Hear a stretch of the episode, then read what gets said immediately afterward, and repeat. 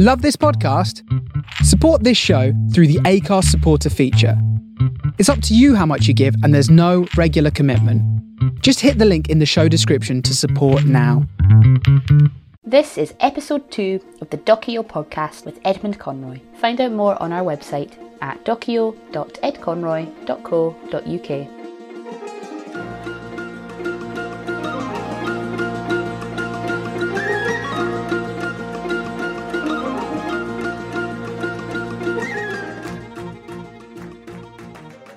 Hello. Hello there. Good morning to you. It's evening for me.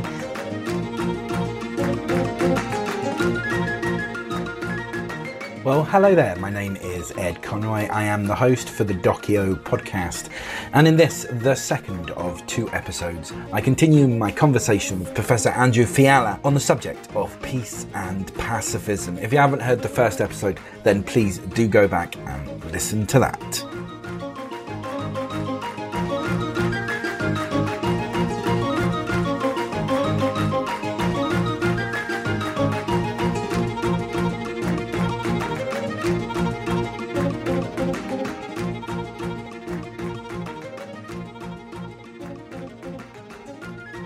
And for those of you that have already listened to part 1, here is part 2 of my conversation with Professor Andrew Fiala.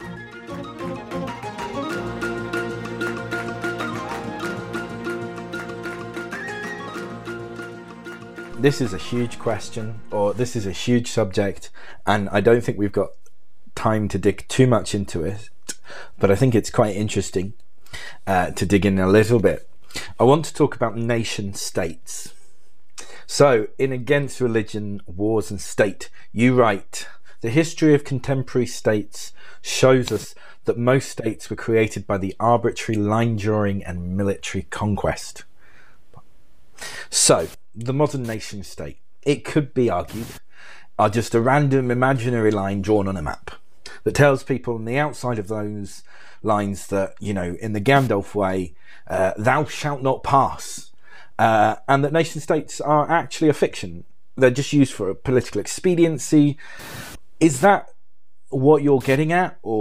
And is that what you were thinking when you were writing that? Or could you just elaborate what your thinking was and why that's wrong or right? Yeah, no, thank you. So thanks for noticing that. So, we're talking about pacifism. But there's a connection between pacifism and anarchism, and a connection also with cosmopolitanism. So there's all these isms, right? One connection between the pacifists and the anarchists has to do with the mythological status of nation states. Pacifists generally, again, let me back up one second. It's crazy to say this stuff.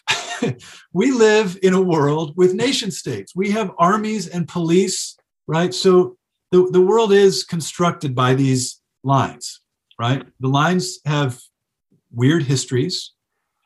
People are grouped together for strange reasons that are not based in anything metaphysical, in my opinion. So the pacifists and anarchists have pointed out that generally, military power has been used to enforce these mythological constructs.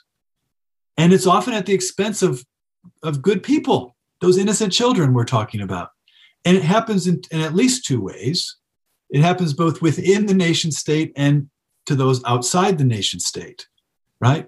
So if you want to think about the external, maybe a little bit easy, but we build our wall, as our former president Donald Trump did along the southern border. We build up our wall, and you can't come over, Gandalf, thou shalt not pass, right? And if you climb over, we're going to shoot you or put you in prison, or we're going to use violence to enforce the wall. Now, the southern border of the United States, very interesting. How did that border get drawn? Well, it was the result of a war. Spanish-American, Mexican-American, Mexican-American before the Spanish-American, but the United States is a result of some land grabs.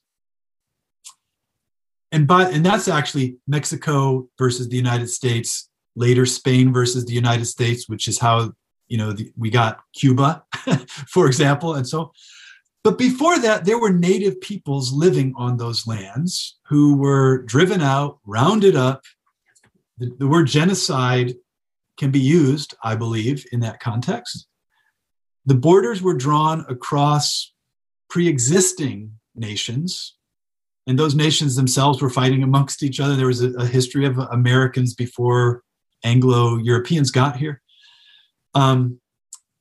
It sounds crazy to say this again, right? Because the United States exists as an entity and it has a military. And if you say this too loudly, they're going to throw you in the loony bin or lock you up in jail, right? So nonetheless, the borders have been drawn by power, by military power on the inside. So that, you know, there's external enemies trying to get in. On the inside, there's a kind of enforced conformity of ideology. I don't know if you have this in Britain as much, but we, you know, our children say the Pledge of Allegiance to the American flag every day in school. And our children are taught a narrow and limited view of American history that leaves out a lot in terms of land grabs and Native American genocide and so on. I'm starting to sound like a crazy left-winger, but all you need to do is take one or two steps back from the world that we have been given, the mythological world that we've been given. You take a couple steps back and you see that there's all kinds of assumptions about power, about who's who belongs, who doesn't belong, who should be included, who should be excluded, and so on. This is the pacifists. I mean, when I'm saying pacifists, there's a tradition. People have been talking about this for thousands of years. I would take it at least back to Jesus. And let's go back there for one second to Jesus. He lived in a conquered land, right? Jesus was a Jew who lived under Roman rule. The Romans came in and called that area Judea. I think that was the name, the Roman name for the colony. I may be wrong about that. They drew a line on the map, and then they instituted their figurehead, you know, sycophantic ruler, and they executed Jesus and his followers. Eventually, they destroyed the temple in Jerusalem 70 years after the death of Jesus. And so, I mean, it's brutal power, right? And that's about internal enemies, because Jesus, I believe, was viewed as an internal enemy. That's why they crucified him. And Jesus offers a question, I think. Is violence really the right answer? Are these political entities really worth fighting and dying for? Right? And I think he says, no, there's a different kingdom, right? And by the way, I'm not a Christian. I'm just saying this as someone who studies the history of this. There's a different kingdom. The real kingdom is not of this world. The real kingdom is not these borders. It's something else. It's the kingdom of humanity, I guess is how I put it as a humanist. It's amazing. You brought up something that is actually the last question I had in this section. So I'm going to ask that now, and then I'll move on with the others. You're listening to episode 2 of the Dokeo podcast with Edmund Conroy and Professor Andrew Fiala. Find us on Twitter at Dokeo Podcast. So I'm not American, I'm an outsider, and I have to ask, you brought it up, but the Pledge of Allegiance, and the fact that that's required in schools, is this because of a culture that began with a civic militia and rallied against a totalitarian government? Or is it a form of militarized brainwashing on the American young? How does it square towards a pacifistic ideology? And what is the penalty for not saying the pledge in schools? Are there conscientious objectors to it? That's a good question. You know, I think it is puzzling for non-Americans to hear about this. Especially if you're coming from some place like Germany, which has kind of a dark history in terms of ideology and conformity. Well, the good news is, to the last part of your question, the good news is that students are allowed to opt out of the Pledge of Allegiance. So by the way, I'm an American. I'm happy to live in the United States. There's a lot about the United States that I like and value. So one thing I really value, and I think is hugely important, is the First Amendment to our Constitution, which permits freedom of religion, freedom of speech, etc., freedom of the press. There's a lot of case law, and it's very technical and detailed, but students are allowed to opt out of saying the Pledge of Allegiance.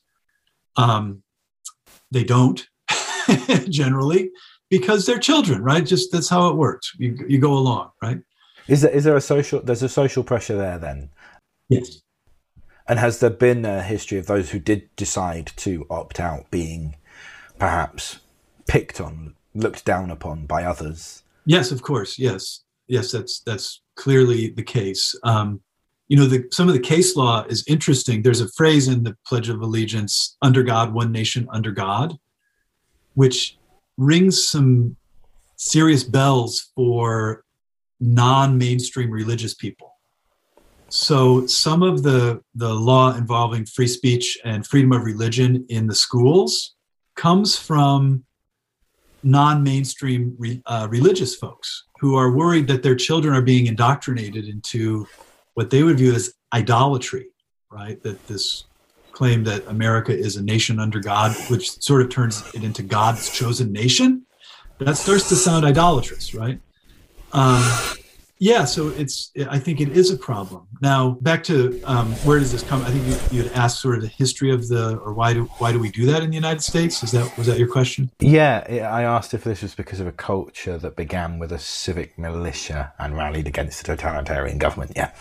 So yeah. I don't know the deep history of this. I'd need to go check the facts on this, but my understanding is that this idea of the pledge developed especially during the Cold War as sort of us versus them. And I know for a fact that phrase under God was inserted during the Cold War as a deliberate retort to Soviet atheism, right? So official Soviet atheism, the United States, we viewed ourselves as different at that time. I don't think the pledge goes all the way back to the origin of the United States. I think this was an introduction, and my guess is it was introduced as part of the growth of public schools. Right? Yeah. So, is it therefore a growth out of McCarthyism? Yeah. Yeah. It's in that era. It's connected in that way. And it came back in earnest. After 9/11, there was a very strong patriotic sense in the United States. A number of things changed that I noticed as a result. This won't mean anything to you and a non-American audience, but during baseball games, we started singing God Bless America or America the Beautiful.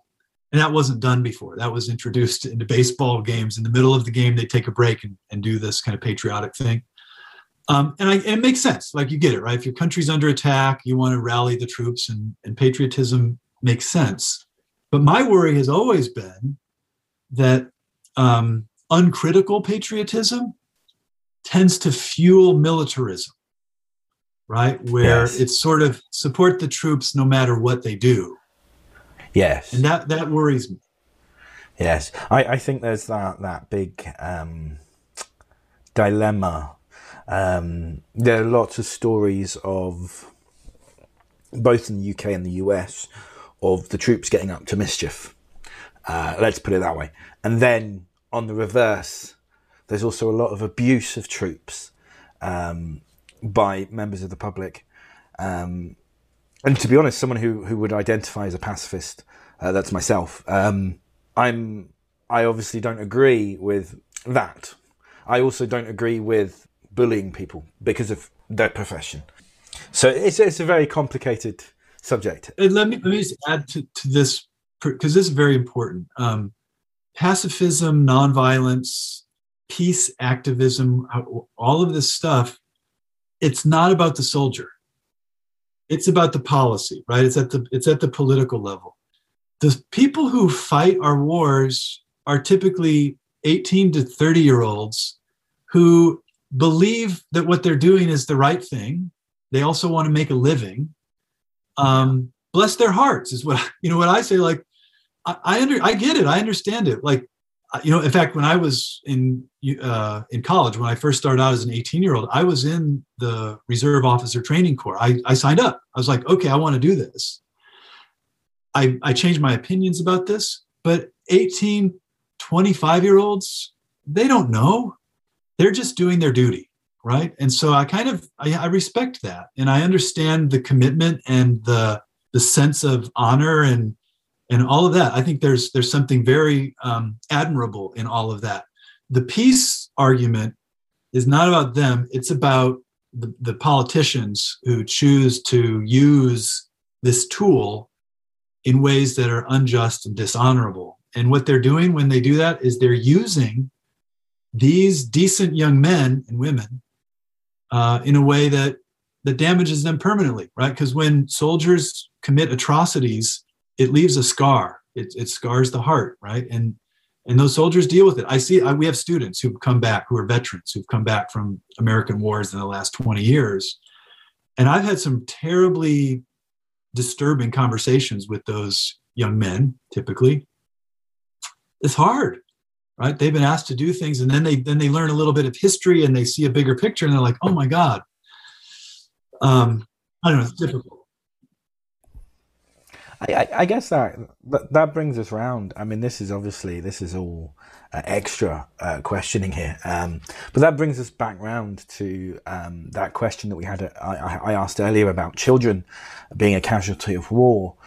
Now I'm just a little bit above 30, but not too much. But obviously 18 to 30-year-olds, you know, you ask their mums, they probably wouldn't call them adults yet. But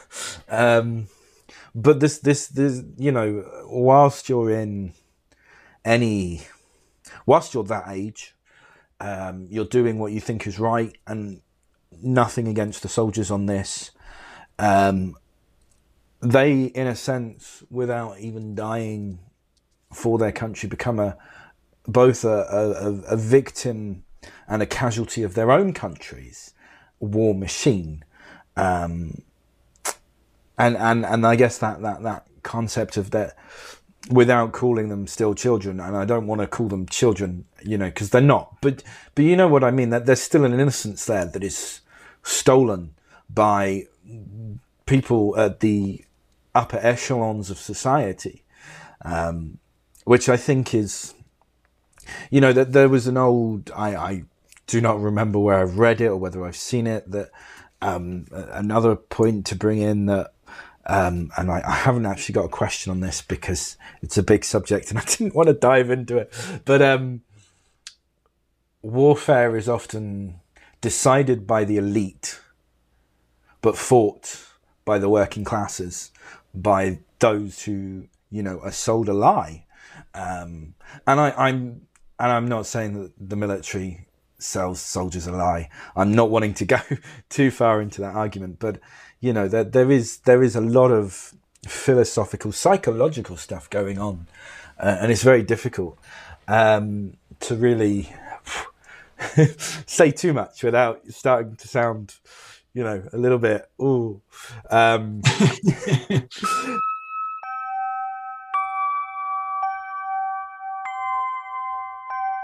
You're listening to episode 2 of the Dokeo podcast with Edmund Conroy and Professor Andrew Fiala. Find us on Twitter at Dokeo Podcast. But I guess it does lead us on to my next question that I have written down. Which is, when discussing nation states and our reaction to them, it seems prudent for us to discuss patriotism and nationalism. Now, obviously, I have a background in Christian theology, so a lot of my reading has been of the Christian tradition around patriotism, nationalism, pacifism, anti-war, stuff from a Christian perspective. So I am going to be quoting a few people from those traditions. Some of them you may have heard of. In fact, one of them I definitely probably would expect, because your research is very wide. The first one, probably not. So this is a Church of England minister of the evangelical persuasion. In 1983, Reverend David Pryor wrote a book called Jesus or Britannia, The Christian Dilemma Over Patriotism. Now, he referenced a late conservative politician, British conservative politician, a guy called Frederick Catherwood, who wrote a book called A Better Way in 1975. This is the quote. I haven't actually been able to get hold of A Better Way by Frederick Catherwood, so I do apologise. I am quoting from David Pryor, which is why I've given that preamble. So Catherwood maintains that Britain's loss of its empire in the 50s, together with its finding room in the European economic community only on very hard terms, has created the conditions in which it has been driven in on itself and attempted to reassert its identity far more aggressively than ever before in strongly nationalistic terms. So in other words, Christians in Britain at the end of the 20th century arguably face, so this is still a quote, sorry, a far more blatant and defiant nationalism than the unconscious assumed superiority of the previous 150 years. As an aside, before I finish this, he's obviously therefore referencing British imperialism during the 1800s, but arguing now that, this is at the end of the 20th century, sorry, that we face a far more blatant and defiant nationalism than the unconscious assumed superiority of the previous 150 years. This situation is exacerbated by such emotive issues in a multiracial country as immigration, citizenship and nationality. It can also be seen in the passions roused by regional, e.g. Welsh and Scottish nationalism. Now, David Pryor then notes that George Orwell and F. Catherwood distinguished between patriotism and nationalism before writing on the next page that without wanting to disagree with Catherwood's distinction between the two, it is biblically debatable whether even such patriotism can be sustained as a Christian option. Now, as a theological graduate, I think I can say that David Pryor doesn't theologically fall down on his assertions around this. However, can nationalism and patriotism ever be morally and ethically okay? That's my question for you. Yeah. No, well, your example of the role of imperialism and militarism in British national identity—that's interesting, right? So, I think what you were suggesting in that quote is that when you ask what does it mean to be British or American or what have you, the story almost immediately goes to we're the guys that won this war, or we're the people who built these monuments to our war dead, right? When you look at our cities and especially our capital cities, how they're oriented around war monuments and so on. I believe we started this conversation with a statue to Nelson. Was that where you started? Well, no, this was when we did have that conversation. No, we were talking about... in Ireland, right? That was our previous question about terrorism. This one, yeah. So, and if I understand, and I don't know a lot about your history, but Nelson was an admiral, if I'm right. Is this the person, right? Lord Admiral Nelson, yeah. This is a war monument, right? In other words, so our cultural identity is caught up in this militaristic, nationalistic, imperialistic myth, I would call it. By the way, myths work. They're important, they're powerful, they're not easily dismissed. I mean, so much of our lives have this kind of mythic component, right? I would even argue, if you pushed me, that marriage is a myth, even though I love my wife, right? So the same is true. I can't help it. I'm an American and I participate in a mythic construct that is the United States. I identify with it. I've learned it, I've imbibed it my whole life. I celebrate the 4th of July, et cetera, et cetera. Now, I think your question was, can it ultimately be justified, this mythic construct, or is there a critical vantage point on this? And I would argue that, yes, ultimately, when you start doing the philosophical work to ask, what is a nation? What is a citizen? We end up with a lot of confusion. Some people are in, some people are out. And typically, if you think about this, the ones who are the most in, right, the best citizens, is that even a term? But the best citizens are those who serve the nation in military capacity, right? National holidays. You generally march out the war heroes and celebrate them. Of course it works that way. It always has. Pericles did that in ancient Athens, you know. This is the way the nation state works. You mentioned this. I like that title you said, Jesus or Britannia. from the author you quoted. That's very interesting. Again, I would argue that in the Christian tradition, to pick one, this is a worrying kind of idolatry, that to claim that the nation state is the thing I should sacrifice my life for is really un-Christian, right? I mean, that's not what Christ does. He's not sacrificing on behalf of the nation. He's sacrificing on behalf of humanity, right? Other traditions, I think, will also offer something similar, right? So if you go, again, with Buddhism, I mean, ultimately, for the Buddhists, all of this stuff, the nation state, this is all ephemeral, right? There's a non-self there to the nation state. It doesn't really exist, and we get so caught up in our attachment to this mythic entity that it produces all kinds of suffering and confusion. The ancient Greeks also knew this, some of them. My favorite along this line are the cynics of ancient Greece, Diogenes, Antisthenes, and these folks. And you may know that Diogenes the Cynic was the person who coined the term cosmopolitan.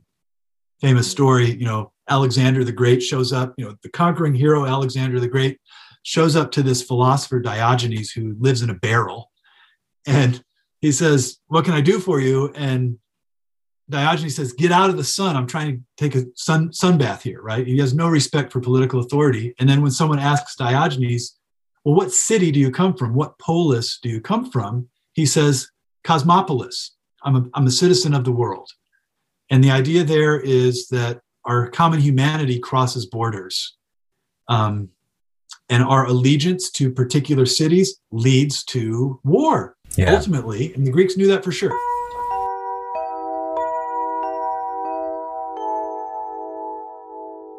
You're listening to episode 2 of the Dokeo podcast with Edmund Conroy and Professor Andrew Fiala.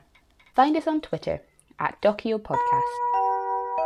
Hugo Jacan, writer of Nietzsche's Great Politics, says, "There is no reason to believe that political agency must solely be located in the modern state, and Nietzsche does not hold such a view. He instead locates his political project in the transition away from the nation state.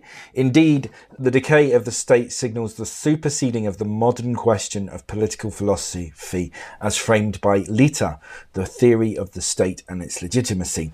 The new question for Nietzsche will revolve around determining which institutions can fulfill the Platonic mission of introducing the new Platos that the culture state failed to achieve." So, could you explain how the Platonic culture state differs from the modern nation state? And also whether Nietzsche was right. Should we aim to move away from nation states, perhaps to a more local, city, regional, state-based community organisation and government, or more widely towards a whole world or global government? What should our political and national worlds look like? Ideally, I guess. Okay, wow. Well... only the entire question of political philosophy here on the table. So let me preface this by saying that the philosophical inquiry into politics is always at odds with reality. We live in a world structured by nation states and transnational corporations. You know, whatever we say here as philosophers is a blip. History is going to unfold as history unfolds, right? We don't have any control over that. Plato knew that, by the way, to go back to Plato. So Plato's vision, the Greek vision in general, was of an organic whole where everyone is connected by ethnicity and even ultimately family relationship, because Plato in his Republic, he wants to break down even marriage so that there's plural marriage, so you don't know who your parents are, right?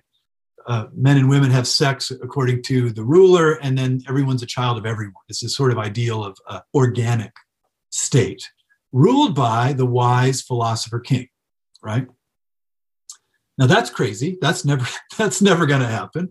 I think actually my interpretation of Plato, I think he knew it was crazy, and I think he almost thinks it's a joke. But behind the joke, there's a truth. The truth is there is no perfect state. will never achieve a Platonic, organic state ruled by a philosopher king. Why not? Because there are foreigners who cross into our borders and live in our cities. In the ancient world, there were slaves. They all had slaves who were often foreigners, victims of war. And history unfolds. There's no perfect state. Now, fast forward this then, if you want to skip forward about 2,000 years to the Peace of Westphalia and our modern notion of nation states, it had it behind it still an organic metaphor, right? Nation often meant ethnicity. And so through this period, as states begin to form, as national states, they're breaking away from what? Empire. The Holy Roman Empire was in place before the rise of modern nation states. And the Holy Roman Empire was a combination of nationalities, ethnicities under some overarching whole. Again, very brief history of this, very, very superficial, we're bouncing along. So here we are, 2021, and we think that there have always been these nations, the United States. Do you call it Great Britain still? Is it Great Britain? Yeah, Great Britain, United Kingdom. It depends who you ask. Obviously, I live in Scotland. We have Scottish nationalism up here. So, you know, if you ask some people in Scotland, they will say, no, I live in Scotland. It depends who you ask and where you ask and how you ask. But yes. Yeah. Yes, this tells you something, though. This tells you, right, that the mythic entity, whatever you want to call it, Great Britain, United Kingdom, it's a construct, right? And it's a historical accident. Here we are. So your passage from Nietzsche then was kind of, I think you were asking, well, what could come next? What are the alternatives, right? So, and I've written about this in a couple other places, and this is fuzzy and weird, but I would call it an anarchist cosmopolitan future. Now, okay. It's ideal and it's countercultural. You know, it's crazy, but I think there's some basis in this. We are seeing this with the internet and the way that corporations and technology and science work. There is a global spread and diffusion of power. Science works. You look at you and me, we're talking across an ocean here, doing a little philosophy, and our national identities are kind of irrelevant to this, right? So there's a cosmopolitan connectedness that's facilitated by capital, by global capitalism, by technology, by science, by art, by literature. At the same time, there's decentralization. So your Scottish independence referendum is part of that decentralization. The Brexit is part of that decentralization. And these two things, I have no idea. 200 years from now, I imagine, though, that things are going to look quite different, because simultaneously global spread and decentralization and localization, but even the word local starts to mean something weird in the internet age, right? Where you and I are local right now. We're together. Yeah. All that being said, this thing we live in right now, this current system of nation states, it's not going to last forever. And we know it won't, because it's new. It was invented in, I don't know, about 500-600 years ago. Okay. In Europe. It was invented particularly in Europe. Mm. There were some major wars fought in the name of this idea that then created the global system we're in now. And the system is going to end up looking different at some point, because we know that change is common. Right? Heraclitus says everything's on fire. There always will be change. So I don't know if that answered your question. No, it does. It does. And again, I think one of the things here is it's about having the conversation, not necessarily having the answer, isn't it? You're listening to episode 2 of the Dokeo podcast with Edmund Conroy and Professor Andrew Fiala. Find us on Twitter at Dokeo Podcast. I've got kind of 2 major sections still to cover, and I have a few questions for each. So the next one is pacifism, which, I mean, we've touched on, of course, but could you just take us kind of through the various types of pacifism and pacifist, and just kind of outline their thinking and also their philosophical and logical shortfalls, and also perhaps their benefits. Yeah, a huge question. So I wrote this encyclopedia article for the Stanford Encyclopedia of Philosophy, where I did a category analysis of varieties of pacifism. There's several ways you can slice it up. One has to do with the difference between your moral theory. So you could be a consequentialist or a deontologist. Another has to do with the extent. You know, how far does your peace or nonviolence extend? Does it include animals? Is it only about war? Some versions of pacifism are only anti-war. We've already seen how complicated that is because war is, you know, what is, anyway. So there's a difference between sort of unconditional, absolute pacifism and a much more narrow view. The history of the term is fascinating. So the term was introduced only 150 years ago by some scholars who needed a concept to bring together ideas that already existed. So there's a deep history here that, again, goes all the way back in the West, I think at least to Jesus, and that developed especially through Reformed theologians, and especially like Anabaptist traditions, Mennonites, Quakers, and so on, the Amish. And they're not the only ones. So people have been talking about these ideas for thousands of years. This only got identified as pacifism about 150 years ago. And the British imperial power had something to do with this. So then people like Bertrand Russell, during the First World War, Bertrand Russell opted out. He was opposed to the British engaging in the First World War. And he was jailed for this, a philosopher famously jailed for his opposition to war. And he allied himself with the pacifists, and he started using the word pacifism. In the United States, something similar was happening. People started using this terminology. But the terminology is very broad and very vague. Some of my research, like I don't know what effect it'll have, but I've been trying to encourage people to be more careful with the word. If it's not enough to say you're a pacifist, you also need to say what kind of pacifist you are, right? Are you a consequentialist, a deontologist? Are you contingent, absolute? And then there's the word nonviolence, right? So some people don't like the word pacifism because it sounds like religion, especially because the history included a bunch of religious folks. Nonviolence, that term comes to us from Gandhi and people who were then interpreting and popularizing Gandhi's views. And some of my colleagues who I'll swear to God, they're pacifists. You know, I know these guys, you're pacifist. And they're like, no, not a pacifist. I'm a nonviolentist, following in the Gandhi mold. And actually, I have a new paper that's going to come out this year at some point, asking the question, was Gandhi a pacifist? And the fact that we can ask that question actually shows you how complicated it is, right? Okay. On one interpretation he is, on another interpretation not quite. So it's complicated to say the least, like everything else in philosophy.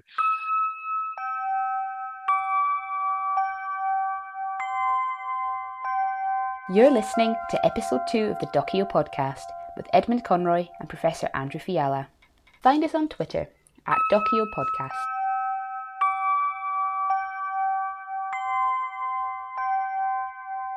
You wrote this, I'm quoting you now, though I've been a very poor student and haven't written where I've taken the quote from, but you'll probably be able to tell me. But if pacifists refuse to compromise with the dehumanizing violence of state power, they should, to be consistent, also refuse the benefits of state power. A consistent pacifism must also be a set of anarchism, that is, content with the sorts of goods that can be attained from a very primitive and minimal form of social organisation. So, is this to say that pacifists should, in a sense, become like a hyper-ultra vegan, whereby they analyse the origin of everything and determine its pacifistic history? So perhaps modern medicine is out because of its origin and also its abuse during the Second World War in Nazi Germany, and perhaps should be organised more like the Amish communities in North America as isolationist, self-imposed social outcasts. Yeah, no, that's that's from that book Against Religions, Wars, and States that I published about 6-7 years ago. Here's the issue. To be consistent, right? To be consistent, we might have to live like the Amish. None of us are consistent, or very few of us are. I'm not. And part of the problem is, again, there's levels of analysis. Individuals live in broken world, right? We've inherited a world that we didn't create, and we live in institutions that we don't control. You make do the best you can. Some people live it. Some people are consistent, very few. Maybe Gandhi, maybe the Amish. But it turns out everyone compromises somewhere along the line, right? It's just this human nature. Christians would call this sin. It's a problem, right? No, but behind this, what's the deal? What's the issue? So if you think this through, I'm a professor at a public university, right? My job, my income is based on tax dollars that are paid to the state of California and the United States. Those tax dollars are collected through police power, right? People pay their taxes because of coercion. Underlying my very life and the institution I teach at is all of this political power. Now, if I were consistent, I suppose I'd live like Diogenes the Cynic. I'd move into a tub and live out in a field somewhere, right? It's difficult. I'm not going to do that. Maybe I'm a hypocrite. Or, you know, the way I talk about this with my own children, you know, you pick your battles and do the best you can. And you have to think, where do your skills and talents allow you to make a difference?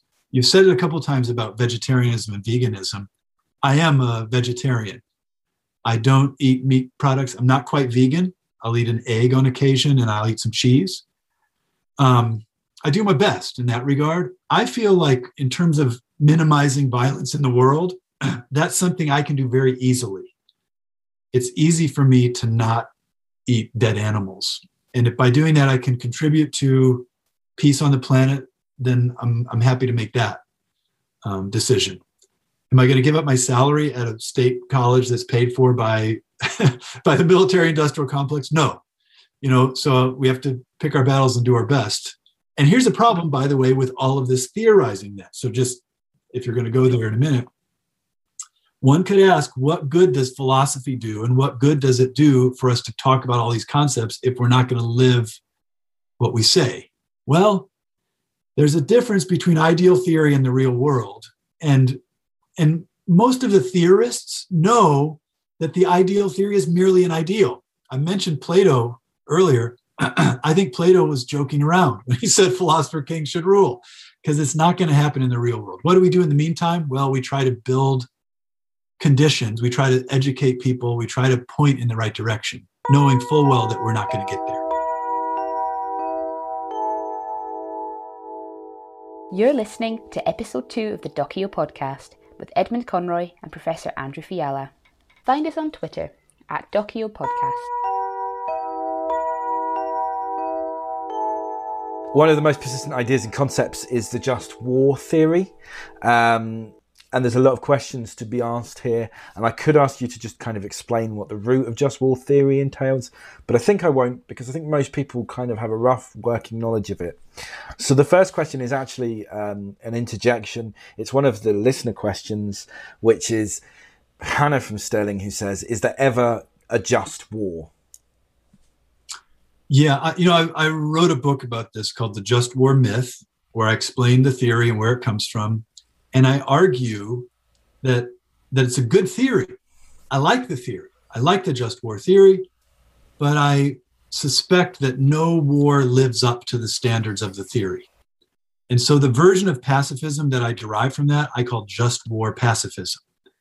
It looks at the theory and it values what the theory says, but in reality, almost every war fails, including the famous supposedly just wars. And so this, if you don't mind, just one couple of sentences further, you know, the Second World War of the American British forces against Nazi Germany is typically viewed as a just war. There are elements of just war, that it was a just war, but the terror bombing campaigns against the Germans violated basic just war principles. The same is true in the American bombing of Japan and the use of atomic bombs. We could get into lots of details, but just war theory is complicated. There's a lot of parts.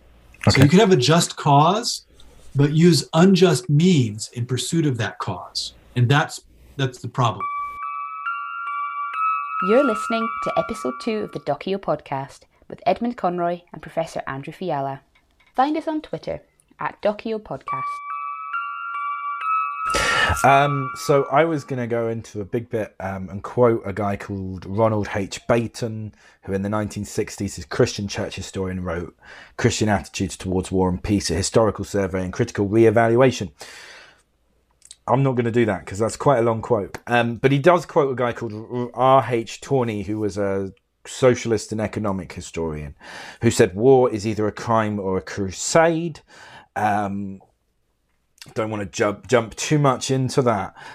Basically, the argument that he was making to Christians at that time was, first of all, that no such thing as a crusade war. That's not a good thing anyway, because it's arbitrary, fictitious trappings of impartial judgment, and the Christian in war, this is a quote, the Christian in war cannot win without the aid of obnoxious allies, and he becomes therefore in a measure guilty of their crimes. And there was issues with the just war theory, that war should be just on one side only, the impartial court of judicature, which does not and never has existed to determine which side is just only. And some might argue the Hague, but again, that's politically influenced. Philosophically, you've already answered the thing about just war. If war cannot be entirely a just war, is it an unholy crusade? Is it a crime? Philosophically, is it a crime? Crime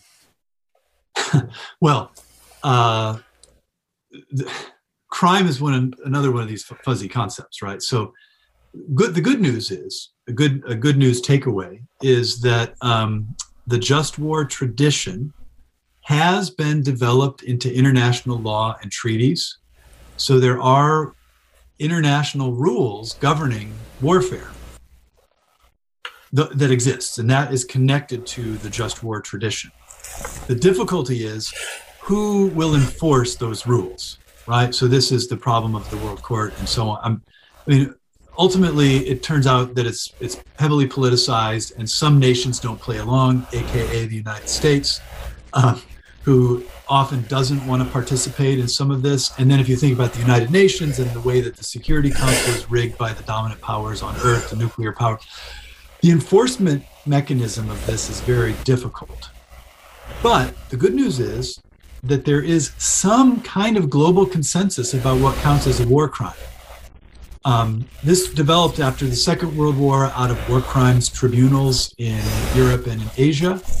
And there is a kind of global agreement, for example, that rape is a crime of war, that genocide is wrong. It seems bizarre that you even have to say that, but that genocide is wrong. Abuse of prisoners in warfare. I mean, so there is consensus about war crimes now, in scare quotes, war crimes. The question is who's going to arrest someone and prosecute them, and that becomes very difficult. And that's a problem, an international problem.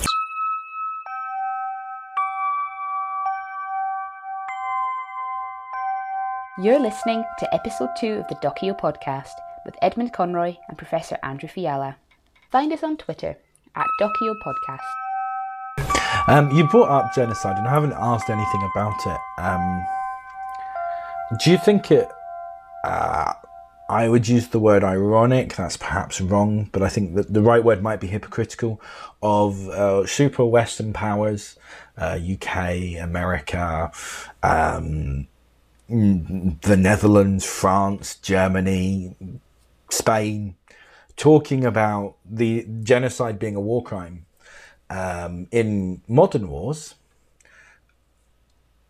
without necessarily properly discussing what happened in colonial times, especially the UK's events. Yeah, that's a huge question connected to issues about reparations and this goes quite deep historically. Is it ironic or hypocritical? Well, again, good news takeaway. At least people recognize that there is such a thing as genocide. And this is based on a common set of ideas about human rights and human dignity and so on. We don't want to lose that, right? You'd hesitate to overly politicize this and make people throw up their hands and say, genocide, I don't want to talk about it. No. We need that concept, and it needs to be grounded in claims about the dignity of human beings. Should it then be applied retrospectively to what happened 500 years ago? Well, we can do that. I'm not sure exactly what the political ramification would be. We're not going to return lands to their native peoples. It's just not going to happen, the reality of the world. But in my case, right, so I mentioned this earlier, that the United States, I would claim, it's pretty obvious, is founded with genocide in the background, right? Native tribes were destroyed. That seems to me not even controversial. And I think we all need to be willing to say that. What do we do about it? That's a whole different story, but I think we ought to be able to say that. And you're probably right about the worry about hypocrisy, that there are some people that don't want to go there at all. And that's not useful. Let's admit the faults of the past. We're not, as human beings alive in 2021, we're not really responsible for the genocides that were committed 500 years ago, obviously. Okay, yeah. So why not talk about it, Okay.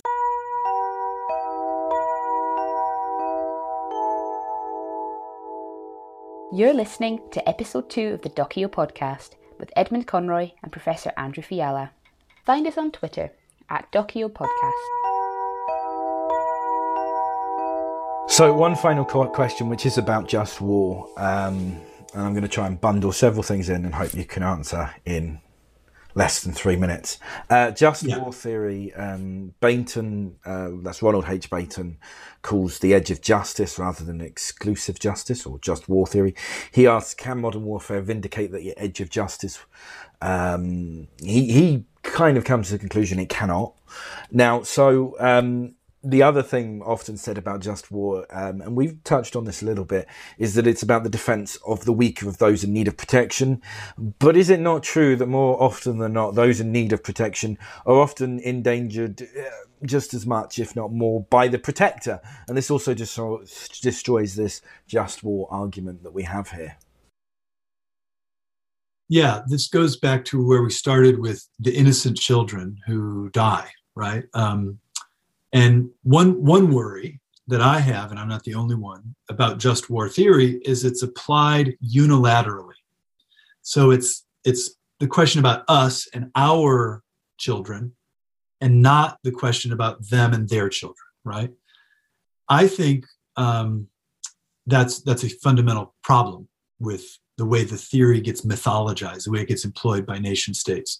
We ought to adopt a much more cosmopolitan view of this, which takes into account the suffering of everyone involved, including the soldiers, including the innocent people. I know we're heading towards the conclusion here, so let me just offer this kind of concluding thought. If a war were to be justifiable, I think we'd have to be able to say that the people who, the places where the bombs are being dropped, those people would have to be saying, please drop these bombs here. And I can imagine a circumstance where that could happen, right? So again, if I'm living in Nazi Germany and the Gestapo is on the corner of my city and every, and there's massive oppression and the Jews are being rounded up, I can imagine a ordinary German saying, you know what, please bomb us and get these goose steppers out of the way. But that's going to be a very rare circumstance. And I think that's one of the, it's more complicated than this, but that's one of the perspective taking tools, right? Just war can't be applied unilaterally. It has to be applied with an imagination that takes in those on the other side who could be killed. And again, if their human rights are being violated, they may be willing to take that risk, but we ought to at least ask them, yeah. or imagine ourselves into their circumstances. You're listening to episode 2 of the Dokeo podcast with Edmund Conroy and Professor Andrew Fiala. Find us on Twitter @DokeoPodcast. Benny from Sterling says, with Nobel Peace Prizes having gone to people such as Aung San Suu Kyi and Barack Obama, both whose involvement in war has recently been highlighted, is the Nobel Peace Prize something we should now consider worthless, or just a terrible measurement of its winners? Yeah, I think that's the Nobel Peace Prize is a hint, a sign. You know, it doesn't mean anything. Just like the Presidential Medal of Freedom that Donald Trump gave out to some people. That, you know, I mean, these are political events, political actions, and they can teach us something. They bring notoriety, and then the beautiful thing is we're free to criticize. So when Obama won the Nobel Peace Prize, I wrote a op-ed like, "Isn't this surprising?" You know, I mean, given drone bombing campaigns, and so I mean, yeah, I think these things are just provocations. It doesn't necessarily mean anything.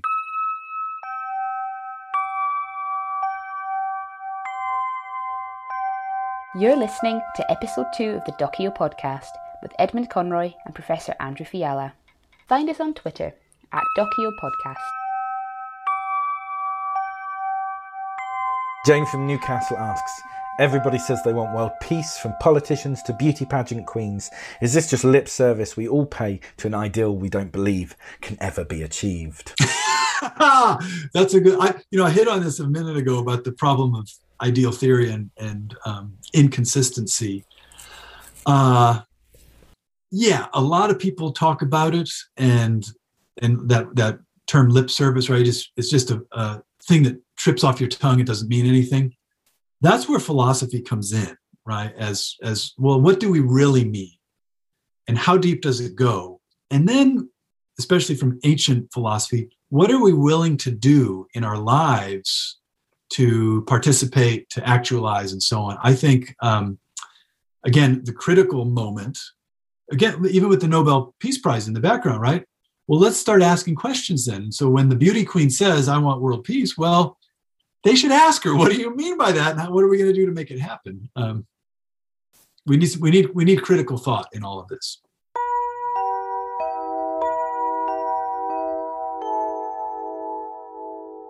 You're listening to episode 2 of the Dokeo podcast with Edmund Conroy and Professor Andrew Fiala. Find us on Twitter @DokeoPodcast. This is a questionnaire that I ask everyone. At the end, it's based on James Lipton's Inside the Actors Studio questionnaire, which, of course, is based on Bernard Pivot's Apostrophes, I think was the name of the TV show in France, which is based on a guy called Marcel something in the 1800s. So it's a group of 10 questions. I've slightly edited them because I think James Lipton's were a little bit rude and he was asking actors. But these are the questions that I have. What's your least favourite word? Cruelty. What makes you happiest? Nature. Okay. And what sound or noise do you hate? Military airplanes. They fly over my house. And what profession would you not like to do? Well, I guess farming. I'll put it that way. This is the final one. If heaven exists, what would you like to hear God say when you arrive at the pearly gates? That my friends and family will be joining me at some point. Okay, well, I'm afraid we have completely run out of time for yourself and for me. It has been absolutely fascinating, and I hope that you've enjoyed the conversation. Yes. And I'd like to thank you very much for your time, Professor. Thank you, Ed, and your questions are just very informed, and you're on point with all this stuff, so I appreciate your intelligent conversation. I enjoyed it. Thank you very much. Thank you. Have a great rest of your day. Thank you. Bye. Bye-bye. You're listening to episode 2 of the Dokeo podcast with Edmund Conroy and Professor Andrew Fiala. Find us on Twitter @Dokeo Podcast. This was episode 2 of the Dokeo Podcast, hosted by Edmund Conroy, interviewing Professor Andrew Fiala. Find us on Twitter @Dokeo Podcast or on our website at dokeo.edconroy.co.uk. And please don't forget to subscribe using your favourite podcast listening platform.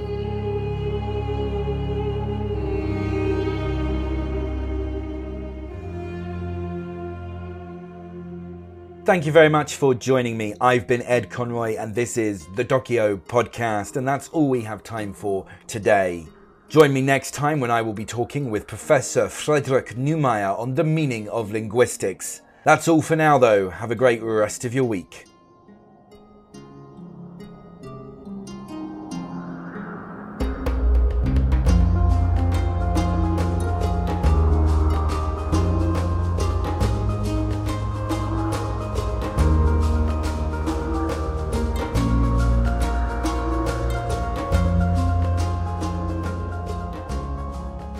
Music was provided by freepd.com under a Creative Commons License 0. Additional voiceover work by Hannah Conroy. All rights reserved. Copyright 2021, the Dokeo Podcast.